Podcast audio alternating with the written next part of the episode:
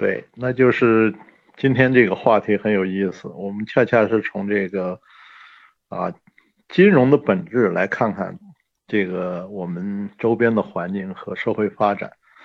啊，很多人说金融的本质是经济，金融的提升是社会，金融的落实在商业。这个话也没有错啊。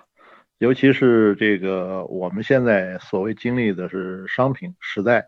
啊，市场经济，这是我们的一个背景主流。但实际上来讲呢，从这个更客观的这个角度来看呢，经济也好啊，金融也好，商业也好，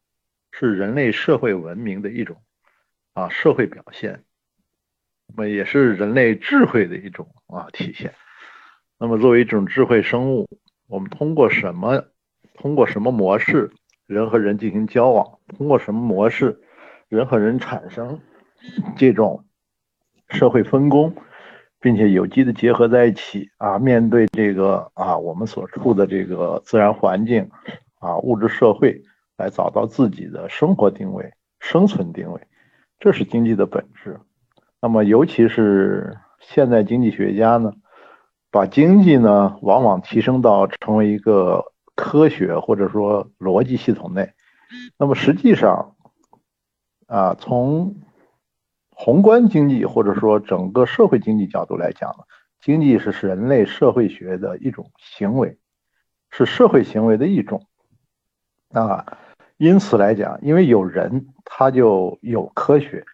也有逻辑，但是呢，不光只有科学逻辑。它也会有很多人性的东西在里头体现。那么同时来讲的话呢，作为这个社会的一种啊生存纽带，或者说是生活的一种方式的话，经济呢和商业呢和金融呢，影响着我们啊生活的各个方面。为此的话呢，从这个角度来讲，如何去理解当下的经济环境啊，整个人类的经济啊商业和金融。的背景呢，可能对我们来讲都是一个对自身社会和人类文明发展的一种啊认知。那么这个维度的话呢，我想从横向来讲的话会更广阔一点，同时呢也更容易让人们在现实生活当中，哎，跟自己的生活和周边的啊，包括人与人、人与社会、人与人群啊、人与自然啊去做一个理解。那么。尤其是在我们国家提出了这个共同富裕的这个啊社会战略目标之后，更多的伙伴和公众呢，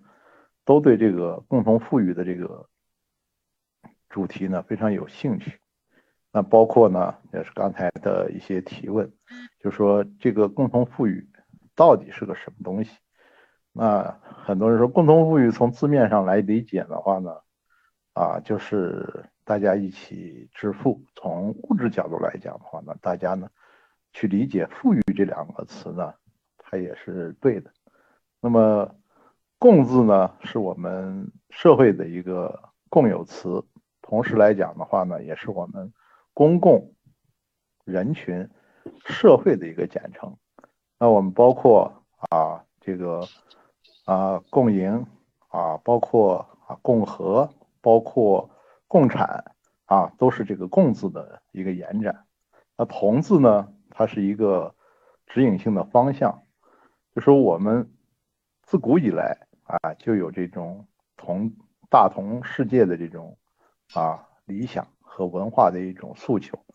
那么同志、共同，那是我们这个上面的一个主题。那么很多人在理解这个共同富裕的时候呢？是从商业和经济这个角度，尤其是从商业和金融的角度去理解，大家都有钱赚。但是呢，实际上来讲呢，这个解释呢，并不够，应该说是全面吧。那我们讲的共同富裕呢，更多的是指的我们的生活状态，它达成了自然人和我们社会的一个和谐状态。它并不是说我们每个人的物质财富。一定要无限供给。那么，在共产主义这个，我们经常形容这个共产主义的这个这个应该说最简单的一个当初的展望和啊形容的时候呢，是人们按需分配。可这一按需分配呢，这个需求里头呢，就有欲求和真正的需求。那么我们知道，这几十年的改革开放，以至于在全球的经济和金融工作发展当中呢，我们看到了非常，呃，应该说让我们自己也没有想到啊，就是这个社会会走到这样的一个啊状态下，啊，那就是我们整个人类在欲望的驱使下。通过经济、金融和商业手段，大规模的去掠夺社会资源和自然资源，那么同时来讲的话，带来了这个比较巨大的这个这个我们讲后果，包括我们现在的对环境啊，对整个社会人性的一种啊掠夺。那么社会在分工当中呢，我们可以看到人。变成碎片化，那么啊工具化啊，同时来讲呢，话呢有一个非常可怕的现象，就是啊这个叫贫富分化，或者说是阶级分化，那么导致人通过经济、金融和资本，像对人质间的一种啊掠夺和剥削，那么同时来讲的话，对于自然也是非常残酷的挤压和掠夺。那么在这个系统里头呢，我们可以看得到周围的环境的迅速变化，这也是为什么说我们国家啊和全球这个有识之士啊，在联合国框架系统里头，我们提出了这个应对气候变化这样一个主题。那么同时来讲的话呢，我们国家也提出了这个国内的绿色发展、碳中和啊这样的一个战略目标。那看似。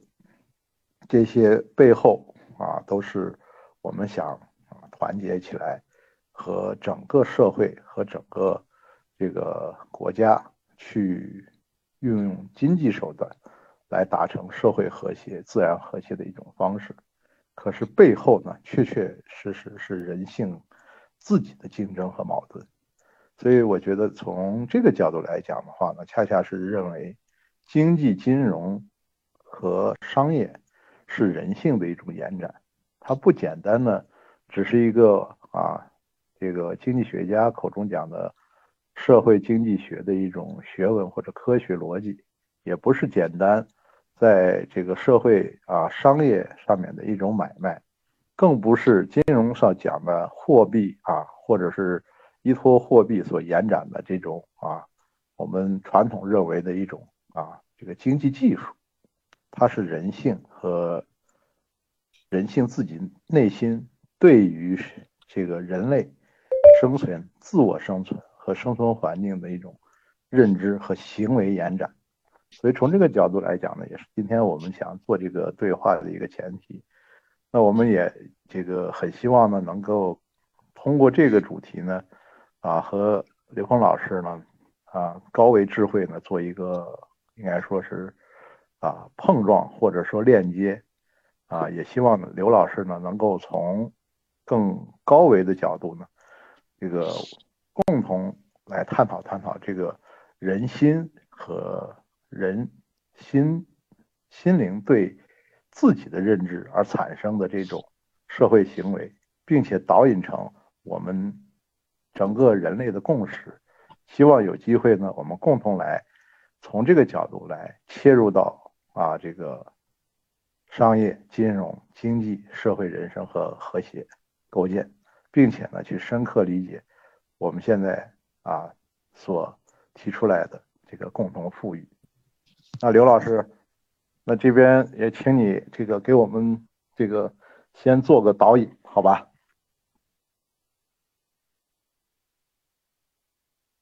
好的，好的，呃，谢谢赵晨老师。那个是这样，那个刚才呃赵章老师你提出来的这个，其实呃涉及的面是蛮广的从经济到我们呃人类这个发展和自然的关系和生态啊，还有我们人类的这个在这个时空点上啊，我们国家提出的共同富裕啊这样的话题。呃，那首先呢，就是说呃，其实对于任何一个问题的探讨哈，它可以有不同的层次哈，在一个呃不同的深度啊去去交流的时候呢，会会有不同的一些 一些解读。呃，那实际上呢，那我们先从那个呃具有比较涵盖性的呃这个这个高度来看，也就是说，呃，总是在一个层次的讨论啊，在另外一个层次可能把这个层次讨论的内容能够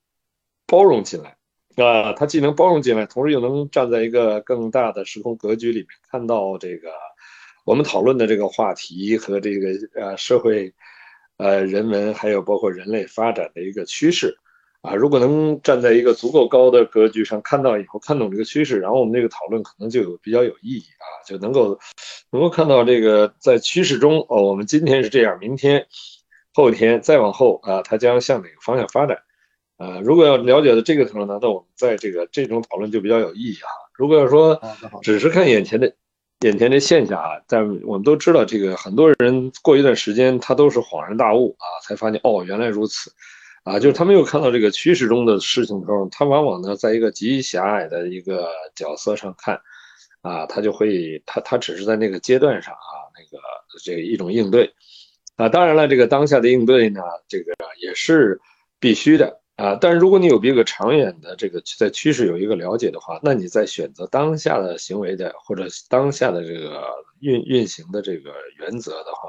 你会既考虑在当下的有效性，又考虑到在长远上的这种符合趋势的这个，那这样的话呢，这个可持续生存与可持续发展，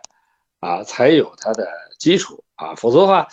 只在当下的应对上，那个可持续发展甚至可持续生存都可能。会越面临很大的挑战啊，甚至说你根本很多东西发生是想不到的啊，比如像疫情这样的事情啊，这个这个新冠病毒发展，那对很多人来讲啊，都是一种很突然的事情。但是在于对整个趋势啊了解的人来说，呃，这一点都不奇怪啊。这人到了这个阶段，整个时空能量在这个阶段啊，这种事件的发生啊，它是一个必然的啊，所以就不会啊，这这就不会那么慌乱，也不会那么恐惧。啊，相反的呢，却是知道这个时空阶段，在这个这个阶段啊，要如何自处，而如何能够啊，在这个过程中依然能够冷静的面对啊，这个时空的这个这个挑战，对时空的变化啊，所以所以这个就是我们今天讨论的一个大的一个框架。我在想呢，呃，首先呢，刚呃，咱们讲到了这个讨论到这个我们现在的经济啊，还有这个经济发展。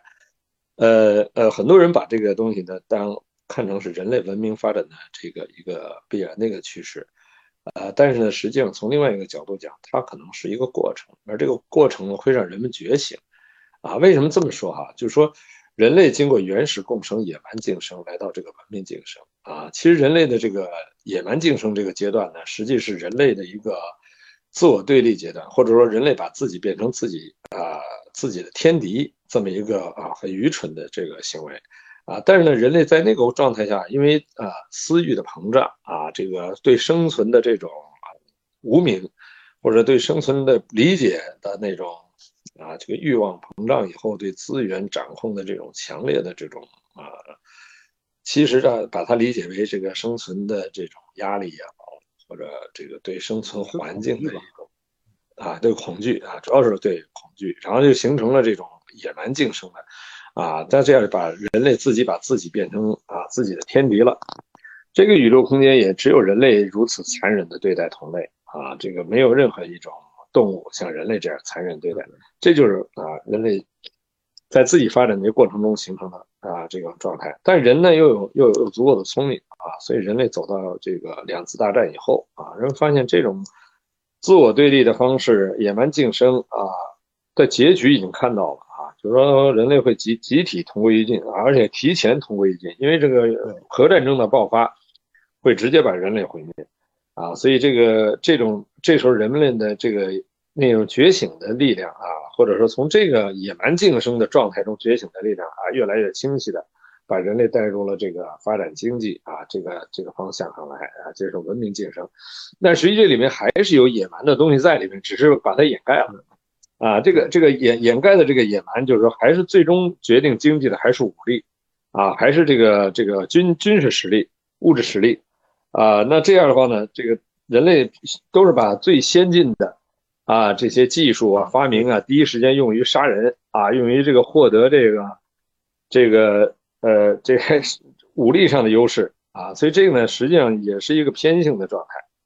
啊。那当然当然了，这个表面上呢，大家还是好像是在一种平等的啊这个商业游戏规则里面啊。但是呢，即便是人们啊共同建构起这个所谓的在金钱面前人人平等的所谓的这个逻辑关系，但实际这个逻辑关系背后，实际是人类合伙高效率掠夺我们自己和后代的生存资源，啊，这种拼命的竞争的结果，就是让我们的资源、地球环境迅速的被破坏，啊，这个在我们生命经历的这几十年里边，是一个非常明显的啊现象。那这个时候呢，那么人类就已经越来越看出来，就这种以人类的自私、狭隘的啊这个私利啊个呃狭隘狭隘的个人利益作为啊平衡机制的这套体系，啊构成了人类集体把自己变成自然的敌人了。那这个如果站在这个时空格局里边，就知道这个是没有办法再继续持续的啊。这是人类也是人类集体自杀，只只是换了一个死法而已。那这时候，呃，人类要继续的去觉醒的话，就会发现，人类唯一的出路是和谐共生，啊，这也是人类命运共同体，啊，也是我们人类和自然的和谐共生。啊，习主席正好在今年也是这特别重重点的提出了这个，啊，其实它也是对人类命运共同体的一个更升级的一种啊人类的觉醒的一个代表。那这种这种觉醒的代表呢，就提出了一个，就是我们人类给自己产生了自己内部的这种偏性对立，啊，如何去把呃如何去达到一种和谐的能量关系，啊，那这时候就回到了其实中华智慧的本质，啊，它最优秀的部分，也就呃我们讲复兴中华优秀传统文化，这个优秀这两个字其实特别重要。啊，那么回归到中华文化的根上来看，从伏羲文化开始，其实中华文化的本质哈，或者在整个伏羲文化体系里面呈现的是一个天地人的文化，它的意义实际也特别清晰，就是说，它把生命的意义放在这个生命的显现啊显化的这个呈呈现之中来了，也就生命的意义在于回归高维，回归先天，啊，所谓高维就是先天嘛，啊，回归先天，回归投影源。啊，那站在这个逻辑上，我们就知道生命的意义在于提升意识能量的维度啊，也在于提升灵魂的高度啊。当然，这里面我们解读灵魂的灵，已经不是一般人理解那个虚幻的东西，它是一个什么呢？是我们的意识能量啊，是那个高维的能量啊，能量结构啊。那灵其实是高维的意思，只是说它没有在三维显化啊，一般人用三维的逻辑啊感受啊和解释不了它。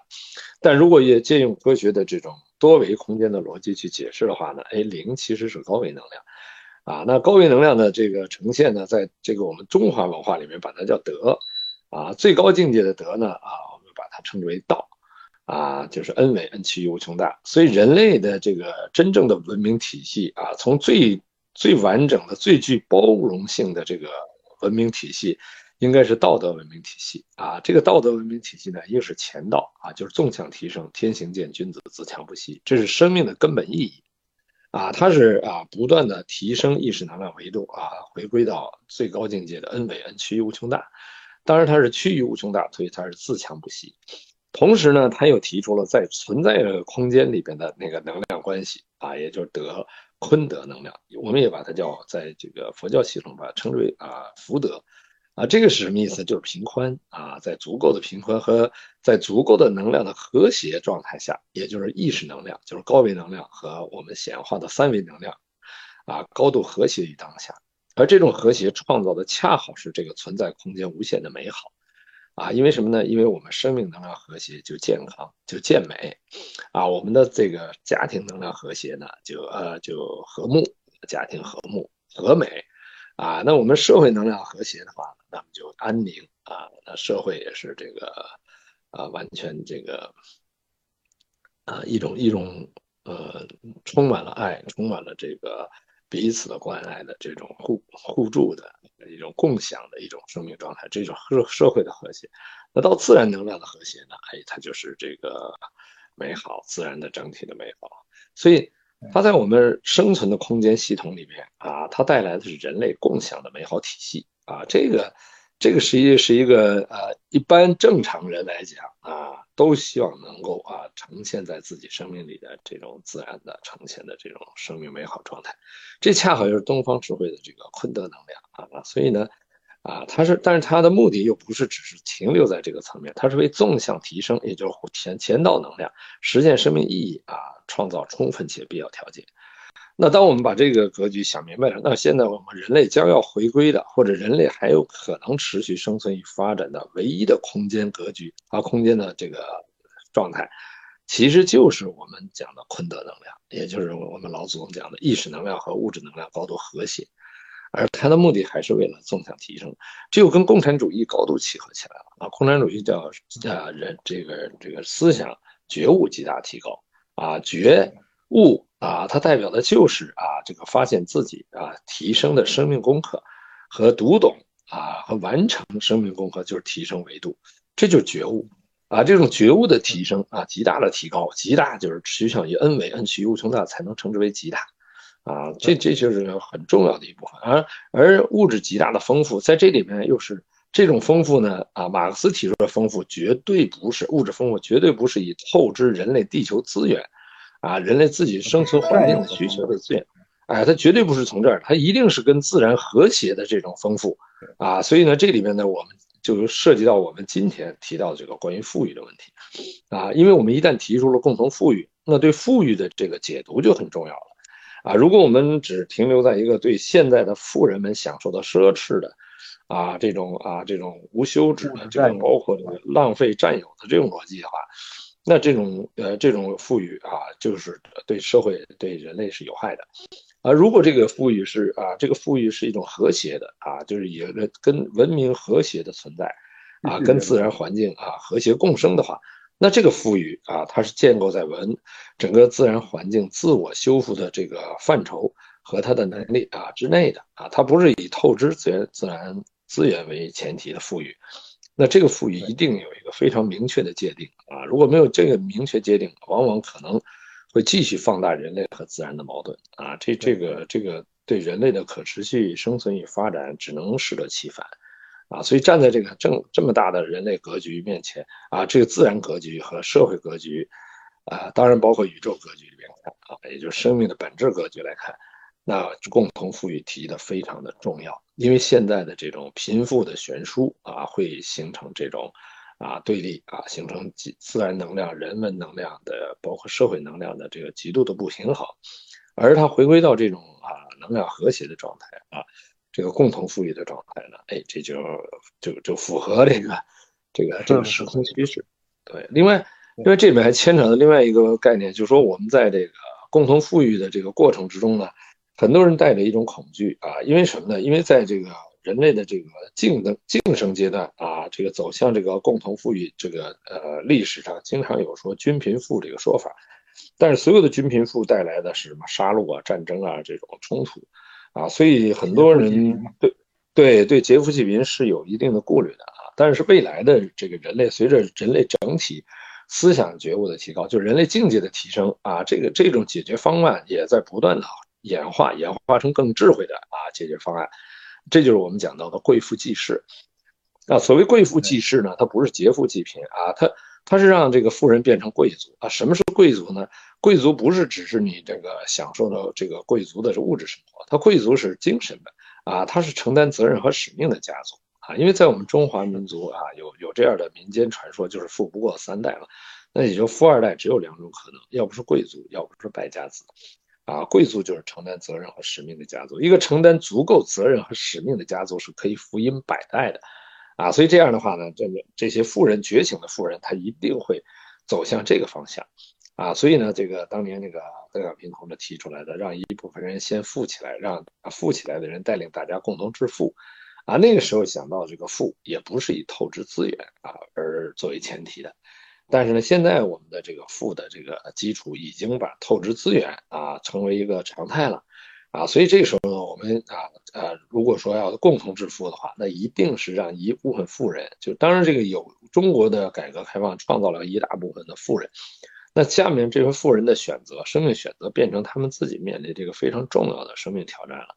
啊，也就是说让一部分富人先觉醒。一个觉醒的人，他才知道付出是生命的第一需要，他才知道他自己管理的财富，只有用对地方啊，才能真正的啊造福啊人类，造福他自己，包括自己的后代。啊，他要用错地方的话，那反而他对自己和后代都是伤害，对人类也是伤害。所以呢，这个觉醒的富人啊，这个变得非常重要。所以呢，让一部分富人先觉醒，让觉醒的富人带领大家共同致富，啊，这就是我们所说的贵妇济世的这个概念啊。这样站在这个概念上呢，整个社会各方面的矛盾冲突啊，它是一种啊，这个迅速的因为人的内在认知的迅速转化而呈现的。啊，所以那个出现这个财富第三次分配的时候呢，国家也导向了向这个慈善公益的方向去推进的这种策略，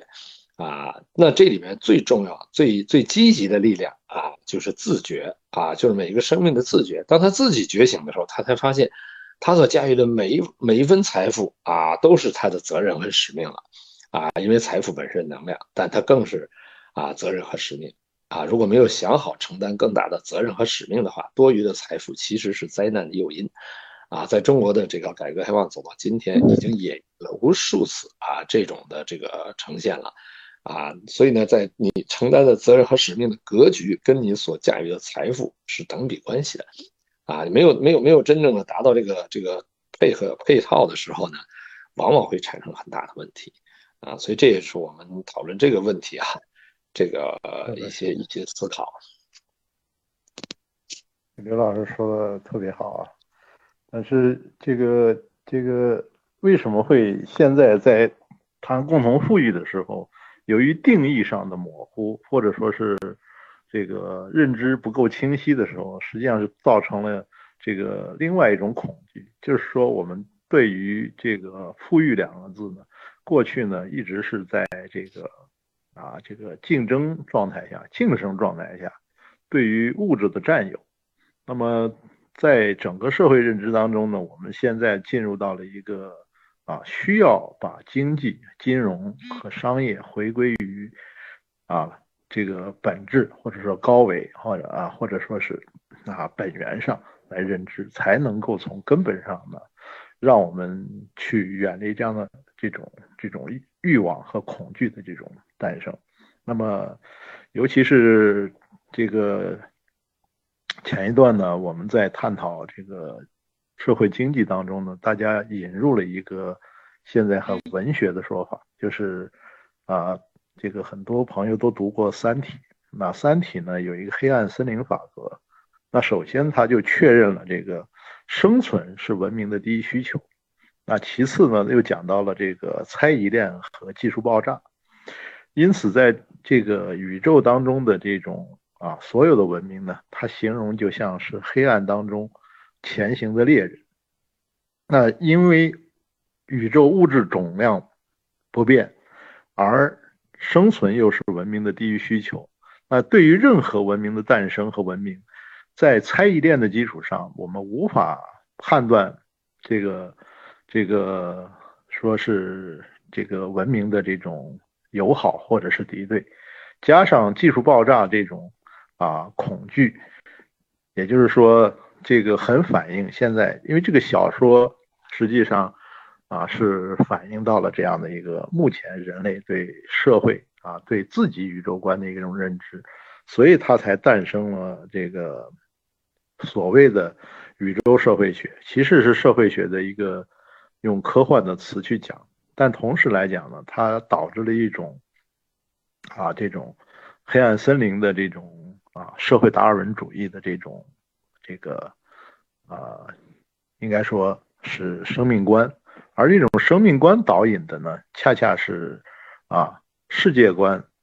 和和这个价值观。接着呢，他就在方法论当中提出了，任何文明作为潜行在黑暗森林里头的猎人。那任何人一旦被发现或者说是暴露，那么他就会遭到攻击，以至于灭亡。所以呢，这里头产生了现在叫这个这个黑暗森林法则下的社会生社会生活准则，就是社会达尔文主义。那么也延展到了现在我们讲的这个对经济社会和金融商业的一种认知。包括无奸不商，那金融就是手段啊。全球的话呢，在经济发展的竞略当中呢，除了我们知道人和人竞争的技术武器以外，诞生了金融武器啊。当然，这个已经是大家的共识。那包括呢，多少次的金融危机，尤其是在零八年之后，若干次金融危机实际上是人为造成的。那么也看到像索罗斯这样的这个所谓的金融大鳄。为什么叫鳄鱼的鳄呢？它是一种具有类比性、具有极强伤害性和恐怖性的这种野兽。那么在经济金融当中的一种掠夺，那么这种掠夺呢，是我们现在公众对这个这个社会达尔文丛林状态的一种理解。那包括你像现在躺平一族。人们叫韭菜，其实恰恰是从经济角度来讲，我们在股市上、汇市上、期市上，在经济上被收割，所以沦为韭菜。那与其被人收割，不如躺平等等，这是现在年轻人的一种理解。那这也就是说，为什么在这样一个时代当中，去理解共同富裕，把它和这个我们整个人生和价值观、世界观。乃至于宇宙观啊都能够统合在一起的认知，才能破除这种恐惧。那么，这也刚才说，从共产主义和人类命运共同体的角度来讲，我们把“共同”两个字啊解释到了这个我们公共环境，而“富裕”两个字呢，不是说我们占有物质的一种啊丰富度啊奢侈度啊和控制度，而变成是就像是我们的周边环境，它是。和谐共生的一种啊，这个解除恐惧的一种丰富，所以它这个富裕呢，实际上是就像前一段在生物多样性大会上说的，整个生物啊丰富性决定了我们整个人类在这个社会生活当中的环境体系。那人在这种丰富的环境体系里头呢，才能够达到一种啊安全和这个啊相对来讲的安心。所以从这个角度来讲呢，恰恰是我们现在社会当中有两种认知。那么这两种认知里头的这个这个，应该说是在思想当中和社会意识当中的博弈，也取决了共同富裕的这种理解，同时也就造成了我们怎么样来开始来做共同富裕。这引出了另外一个话题，就是在。这个共同富裕的视角下，如何开展经济和如何推动金融，并且这个和每个啊公众的个体，包括我们自己啊，我们讲的老百姓是有什么关系？在这样一个环境下，我们怎么能够啊在这里头真的达到不恐惧啊，达到这个共同富裕，并且让自己呢这个成为和谐共生的一份子？那我觉得这一点的话呢，恰恰是我觉得。不光是从啊高维去理解，而是要从自身如何参与这件事儿啊做一个坐标。那我们讲过去的晋升，正是因为啊在晋升当中啊这个弱势群体，尤其掌握资源的弱势群体，我们这里讲啊就是贫困本身或者是普通老百姓，他无法这个掌握过多更多的这个啊资源和物质，所以呢在晋升当中呢，我们占于。一直是一个弱势群体，那么同时来讲的话呢，由于这种弱势，使得公民啊在经济社会发展当中始终产生啊恐惧，包括你看我们在前一段在探讨的这个对于啊教育、医疗、养老，啊大家新说的新色的三座大山也好，新五座大山也好，恰恰是都从这个角度。啊，这个反映出了大家的这种这种对啊这个社会的一种经济上的理解，或者说是从啊这个经济上去理解了我们的这种恐惧。那么国家呢啊啊，其实我说的国家 实际上也不是说只有几个精英领导人，而是说我们整个社会的共识现在呢需要我们能提升到啊对这个共同富裕的这种。深刻认知，并且呢，把它转化成我们啊这个整体的社会行动。这里头除了对富人的啊粗富成贵啊，或者说是这个啊承担责任啊承担这个公益以外，实际上是整体的社会共识导致的这个社会氛围的这个这个转变啊，它就像生态上一样，每棵树看似啊是弱势群体，它对于自然的环境贡献有度，但是呢。所有的树加起来，它就是我们的森林，它就是我们整个社会环境的一个啊这个背景，并且从此能改变我们的社会人生。这也就是为什么共共同富裕的这个大的社会战略、经济战略方面下，它呢要导出新的这个这个这个经济规则啊、金融规则和市场规则。那么从这个角度来讲的话，包括我们啊每个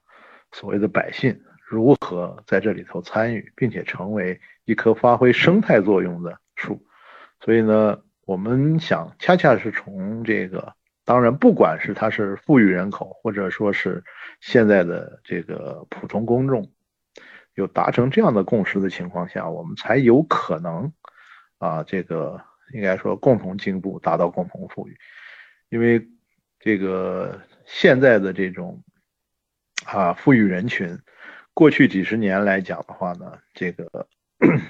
我们在改革开放过程当中已有的富裕人群，相对来说啊已经不少了。但是呢，正是因为这种富裕人群对于财富的认知啊，包括对于付出的认知啊，包括公益的认知，没有达到这个。这个我们整个的这个社会共识，所以它呢也是一种恐惧。那么从这个我们国家对于这个高净值人口啊移民的这个这个数据来讲的话呢，这个很多人赚了钱之后，第一选择呢就是带着财富跑，这也是一个现象。那么这个很多人是觉得，哎，如果要搞这个共同富裕，或者说是。这个让他负责任的话，他本身如果认知不到位，他就会啊，就是这些个别富裕人群啊，他就开始转移财富。那么同时来讲的话呢，正是因为我们没有在路径上啊提供这种啊这个保障，所以呢，公众也不知道该怎么样来参与啊这个共同富裕，因为我们在目前的。啊，这个认知当中啊，普通百姓所掌握的社会资源是少的，尤其是财富资源是少的。那么，我们寄希望于啊已有的，就是小平同志讲的先富裕的人口人群来带动富裕人口，啊，然后呢，然后实现共同富裕。那这个都是指望这个啊，已经在物质层面有一定啊这个。能力的这个这个这个系统来开始工作，但同时来讲的话呢，其实，呃，从社会共识角度来讲，这是一个同步的，并不是说啊富人啊他就或者说目前来讲的这个这个阶层啊他的认知虽然很重要，但实际上社会整体的认知，我觉得是啊同步应该是更重要的，尤其是我们。从自己的这个历史文化，我们从这个党和国家讲的这个这个这个人民家国天下情怀上来讲，哎，恰恰是符合这种啊这个社会改变的动能。也就是说，社会集体的意识转变，在某种程度上是更有这个这个能力来转变现在的状态。那么同时来讲的话呢，在整个的这个社会财富当中来讲，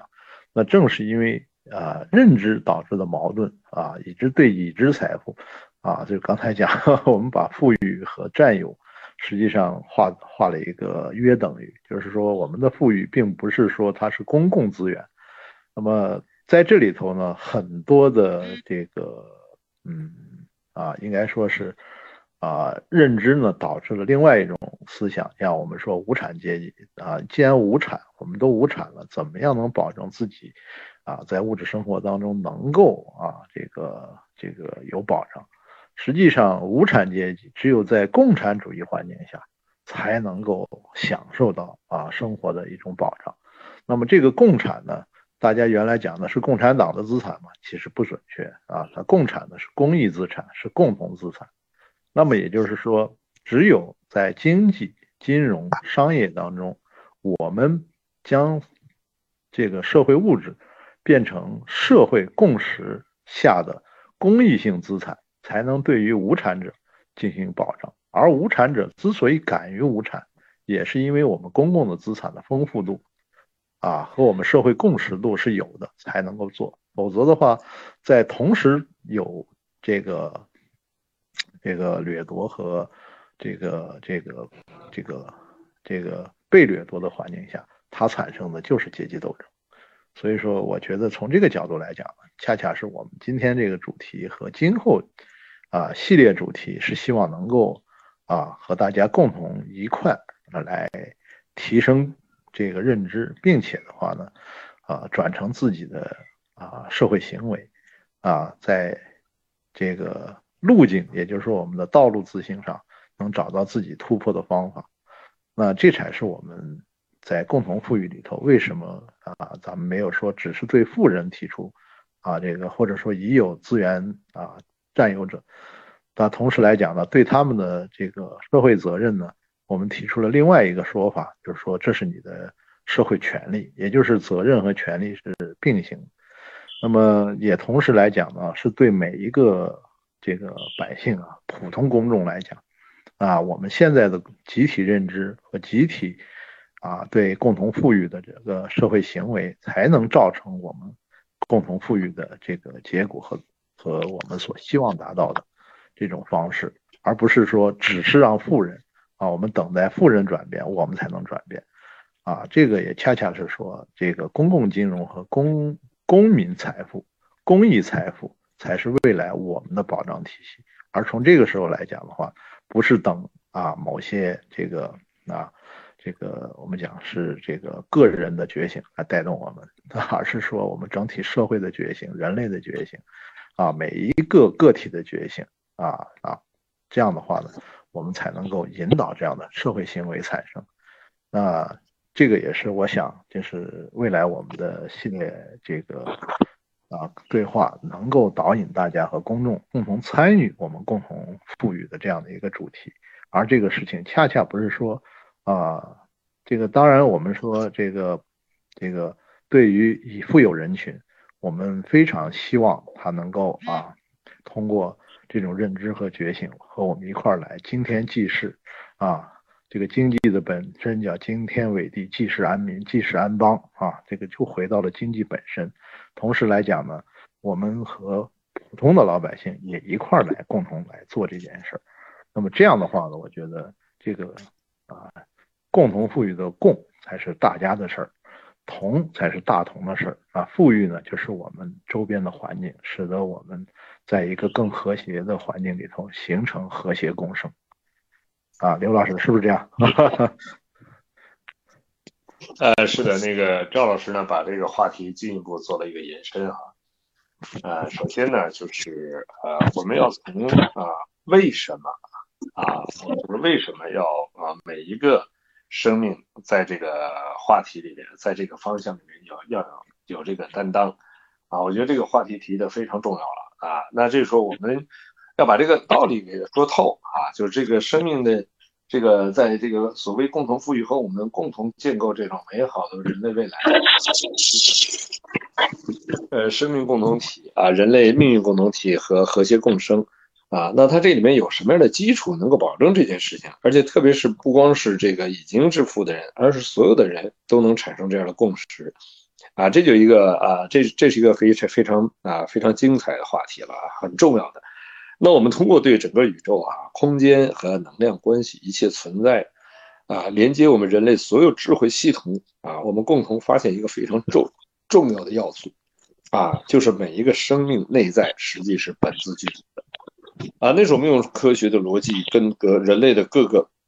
智慧系统啊，进行关联以后得出的非常简单的啊本质性的啊定律啊，也就是这个这个这个这这个定律的本身呢，就是啊这个宇宙中任何一个质点啊，它具足圆满宇宙中的所有信息和它们的相互关系啊，这就是所谓的本自具足啊。这个本自具足的生命啊啊，它是生，它是在每个人的内在都是具足圆满的啊。那我们不能具足圆满的呈现生命状态，只是因为我们自己的有限认知把自己障碍了。那那个小的，我刚进来啊。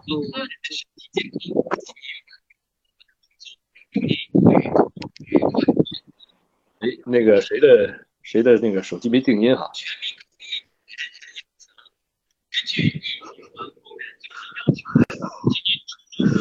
对啊，那是我的吧？喂，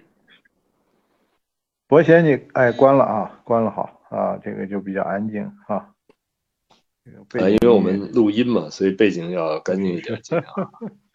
好，好，好，好。那所以，所以呢，这里面就提出了一个特别简单的逻辑啊，就是每一个生命内在本自具足啊，本自具足的生命啊，是在这个时空里面每一个生命的一种自觉啊。当一个每个人知道自己内在是本自具足的时候，那本自具足的生命能量只有一个方向是合理自然的，就是付出啊。那么，如果说你有想从外面得到的时候，这两个能量一定会冲突。这个冲突一定带来烦恼，所以人类的所有的烦恼、纠结、冲突，全是因为这种匮乏啊，对本自具足的不能认知啊。当你真正认知到本自具足的时候，你才发现啊，付出的当下它是最自然的状态啊。其实真正的在现实中无条件付出过的人，都体会过在那个当下的那种无限的喜悦啊。当然，没有体验过这这样的感受的人，他的生命是一种遗憾。啊，如果我们真正从啊法理上建构起这样的逻辑，而且真正去践行而体验到这种美好的时候，哎，这个就是会成为一个全民的信仰，就是付出是生命的第一需要，也就是全心全意为人民服务。那很多人以为这个付出是自己先有了再付出，但实际这个先有了已经把啊通过本自具足这个概念已经告诉你什么你都已经先有了，只是你的这个有。啊，它并不是完全按照现代这个时空里面以为只有有钱才叫有，啊，金以为金钱是万能的。其实这个有，它有很多是超越金钱的，它是无价的，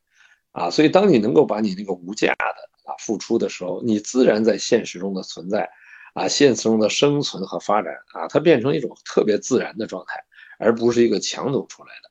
啊，如果当我们把这个能量平衡给破坏的时候，反而会出现偏性的啊这种极端的这种行为，啊，所以这个呢就变成了全民。刚才赵老师说的这个全民的一种自觉，啊，这也是我们真正的中华民族的一种啊全民信仰，啊，就是全心全意为人民服务，啊，这种信仰在从我们古自古至今，特别是这个我们这个共产党提出来的，啊，这个这个逻辑是。广大啊，这个觉醒的生命，它必然的一种自我选择啊。但是因为呢，这个啊人的这个欲望哈，贪婪的欲望呢，啊那些聪明啊贪婪的聪明人，他也利用这么一个口号啊来混入所谓的混入革命队伍哈，然后呢成了贪官，因为他的骨子里根本就不是这样，他是拼命的捞，他他是一种极度的匮乏，实际他的生活带着巨大的恐惧。啊，带着这是巨大的恐惧，所以他才不断的去漏从外面抓取，但实际上他这样的抓取的结果就是他自己的内在的这种能量啊，就完全被封闭了啊，被重重的压在他的这个五行山下了，就他自己的能量被自己压住了，啊，被自己的有限认知压住了，所以这样的话呢，我们就是五欲山了，对，所以所以呢，如果要能够建立起这么一个啊这个本质的这种指令的话。那刚才赵老师说的这个啊，这个就变成啊一个全民自觉行为了，啊，那当然了，它不仅仅是富人。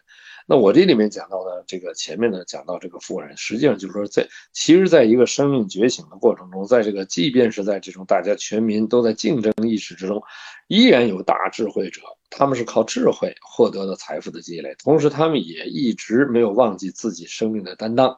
啊，所以他们这这批人呢，在这个时空里能够聚合起来。能够把这个起到这个啊一个一个一个引领和这个促进的作用的话，那这个事情就变成一个综合的实力啊，整体的向这个方向的推进。那这个东西呢，在中国去做推进呢，实际是一个非常啊重要的啊，因为中国具备这样的土壤啊，具备这样土壤。呃，现在呢，西方呢，它是这个这样啊，它也有，但是呢，这个像比如说西方的慈善事业啊，做得非常的发达了啊。那很多人在探讨这个问题的时候呢，也有些质疑啊。他说既然我们的制度优越，为为什么我们的慈善啊不如西方啊，在这方面更做得更完整啊？那么我的回答特别简单。啊，我说实际上呢，慈善是跟私有制并行的啊，来中和私有制偏性能量的，啊，才有了慈善啊。有私有制啊，它会产生慈善，而公有制的所有的慈善啊，是由国家公共公共的这个体系来承担的啊。因为既然是公有是共享啊，那这个每一个人啊需要被呵护的时候，都有国家都有公有体系来承担。所以这个时候呢，这个这个就不需要啊这种所谓的这种啊这种啊与这个私有啊相平衡的这种慈善的呈现，而西方呢，它在完成它原始积累的时候，它是一个残酷的。当它积累到一定程度，它产生了这个资本在一些啊家族里面啊得到巨大的积累的时候，那这些家族的觉醒使得他们去选择慈善，啊这个是很正常，它是发展到一定阶段的产物。而中国的这个资啊，私人资私有资本，它是一个从零啊，几乎从零开始发展的啊，在近近代哈，那这个发展过程啊，它没有经历资本呃这个资本主义发展的时候呢，野蛮的那掠夺，所以它是靠这个这个一个是勤劳，再一个呢就是啊这个对自然资源啊和这个劳动力的啊一种啊一种无形的。啊，剥夺基础上，它只是换了一种掠夺形式，啊，这种但是呢，它它这个原始积累的残酷呢，隐形到了对环境和这个呃廉价劳动力的这种剥夺上，啊，这个东西它是一个整体性的呈现啊，所以呢，它它当它积累到一定程度的时候呢，他也开始注重了这个人文关怀，也开始注重对对于员工的福利啊等等这方面的这个关照顾照顾。但是呢，它毕竟还是在发展过程中，大量的企业从零做起的时候，它都在透支着我们的自然社会的能量，啊，那当它成成功以后，它会拿出一小部分啊，按很小百分比的这个数量来做他们的这个所谓的慈善，啊，那这个呢需要一个过程，啊，所以中国的慈善它是一个非常年轻的，而且刚刚起步的，同时它跟公有制之间啊，还是一个啊，在一个并行的过程之中。那所以呢，在这个这个呈现的这个慈善，啊，其实需要的是人真正的自觉啊，从内在呈现的自觉，啊，所以我们说社会影响力企业也好，社会价值企业也好，这些企业啊，它是从它一开始的宗旨的时候就就有一份担当，啊，他做的事业其实就是公共的需求。而且他做事业的需求不是公共欲望的需求，而是公共的生存和发展的需求。而这个生存和发展呢，恰好又是以生态责任和公益啊作为方向的这种发展的需求。而那些满足欲望啊，这或者调动和调动欲望的啊，是的，是的。啊，这个啊，这个声音突然没有了啊。我觉得刘老师说的特别好啊。啊，因此来讲呢，我觉得这个恰恰是这种观点，这种观点本身呢，是对公众和所有人群都适用的，所以我们认为这种公益的传播或者说引导啊，乃至于说教育，是特别重要的前提。对。啊，刚才没听见你，我就接了这个话啊，这个恰恰是说。啊，刚才说到了这个啊，对这个啊人是人的本自具足的理解，对付出的这种啊，这个无条件付出的这种啊这种理解和行为啊，才能创建一个真正的公共啊这个富裕的环境，那么也是就是共产主义的环境，然后呢，让每一个人呢啊在这里头啊这个没有恐惧，并且呢能够啊这个。和谐共生，这是一个非常理想的状态。那么同时来讲的话呢，刚才刘老师讲，对西方啊，在资本主义社会下，慈善啊，它是一种纠偏的个人手段；而在整个追求啊共产主义或者说是啊我们讲共共同富裕这样的基础上，我们是创建一个环境。啊，这个环境呢是每一个人都能参与的。啊，它形成了这种公共啊共生的环境之后呢，我们公益就才是作为一个基础的一个生活背景。那么在这里头呢，我们恰恰呢能够感受到自己的这种啊这种安全感。所以呢，这个在认知本自具足的情况下，因为大家比较容易理解的是本自不足。那么本自具足呢，是从借用佛法来讲，它是一个法性上的认知；而在现象来讲，本自不足才是这个社会的这个物质显现。那么恰恰是在这个整个的社会环境当中，互相弥补不足，那么才能形成群体的自强不息，往具足方向去。那同时呢，正是因为对于不足而对具足的一种理解，那么在不足的环境下呢，我们才能够安然对于公共环境的这个具足产生这种啊这个这个和谐的这种理解。否则的话呢，每个个体其实上在不足当中，想要去平衡这种恐惧和贪婪，啊，这个是非常不容易的事儿。那我想的话，这也是为什么我们这个对话的重要性。那我们说这个啊，需要我们在理论上和这个啊那个认知上有更高的这种理论维度，那让每一个公民和参与者呢都能去理解，并且呢转化成为我们的这个行动。那么这就是一个非常好的这个，就说是一个公共共识共振的平台。这我也希望呢，未来我们这些对话成为系列，并且呢，能够在对话当中呢，引入到我们具体行动当中的一些参与。刚才刘老师已经提到了这个社会企业，那么就是说啊，通过这个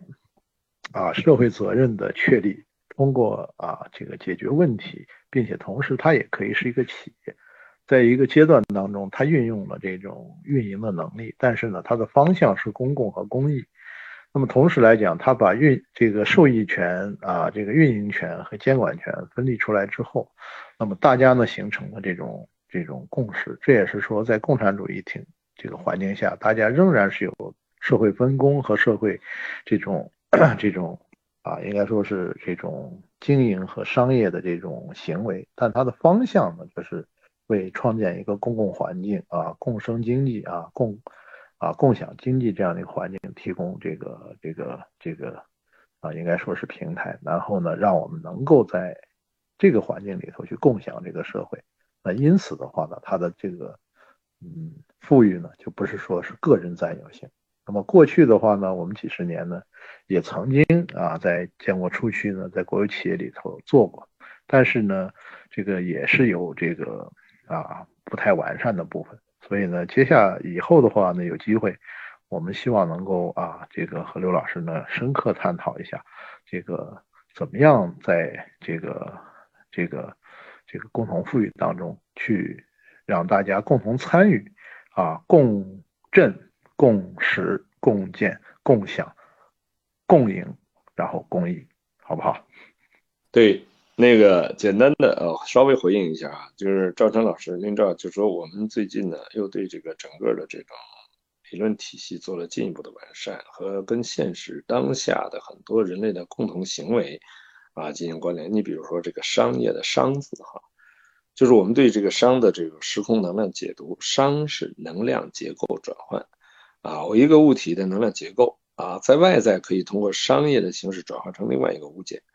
啊，或者一种服务，但实际上呢，这个转换的投影源是在我们内在啊，也就是从由于内在能量结构转换，可以显化出外在能量的显化的转变，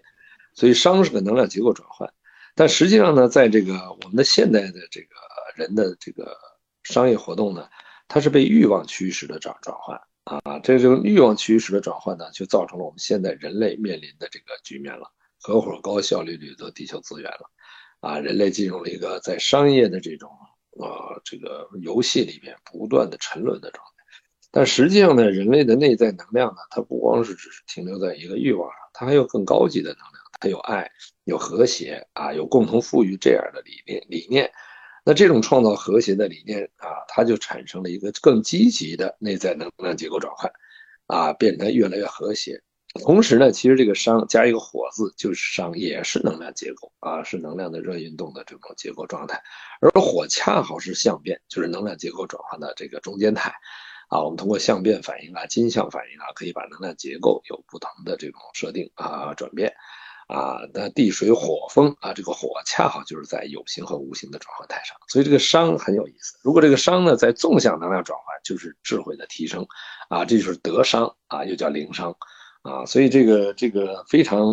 啊，这个实实在的，就是我们提出了一个感非常清晰的概念啊，叫磁商。什么是磁呢？我们三维空间感受到最大能量是爱，四维是大爱，五维是大大爱，到了 n 维 n 趋于无穷大叫慈悲。所以磁商是以生命的彻底觉醒和人类指向的最终极的啊这个目标。啊，而提出来的慈商啊，那它的慈就是纵向提升，它是天行健，君子以自强不息啊。那么这个商啊，就是地势坤，君子以厚德载物，就是意识能量和物质能量高度和谐于当下，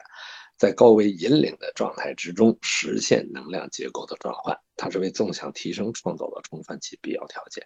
啊。它跟我们现在提出的善经济啊等等。啊，是高度的可以融合的。是的，是的。这这这就是我们现在考虑的整个金融哈，跟商业的这种彼此的关系啊，这种内在引领啊，就转向了道融和德行。好，那我今天先说到这，赵老师您再总结一下。实际上，我们把下一个的这个主题已经引领上来了。其实这个商呢，这个因为现在大家都是伤伤害的伤，对吧？啊，甚至国商的商。那大家在这里头感觉到的这种啊能量的这个下降啊，这个互相的竞争以及伤害，那么我们觉得呢，这个就是熵增熵整熵减原理。从物理学上来讲的话呢，这个热力学第二定律好像规定了我们这个这个熵是不能够这个这个应该说是有有回旋余地，所以让大家有些悲观。但是呢。我们真正的商，中国这个商，它是商量的商，哎，它是商周时期啊，这个古文化里头非常高维的一个智慧，对吧？它上面是个立人，啊，底下呢是一个一个人群的同字，啊，是个共字，所以说它在这个体系里头呢，恰恰是有。更高的维度的体现，所以刚才刘老师讲，我们从这个德商开始，从啊这个慈商开始，这是我们下一个主题，甚至开始我们怎么样用这个协商的方法啊，让我们共同欣赏，然后呢，让我们成为时尚，哎，让我们这个共同富裕呢，成为每一个啊公民的认知，同时来也是一种社会行为，并且呢，共同创建这样一个。啊，和谐共生的环境啊，让我们呢都有能够去共享的这样的一个基础。所以说今天这个呢，我们就先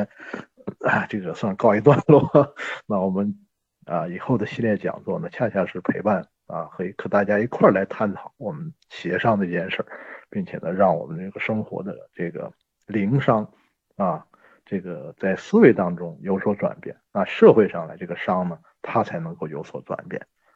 OK，好，非常谢谢刘老师啊。那我们今天的对话是不是就到这儿？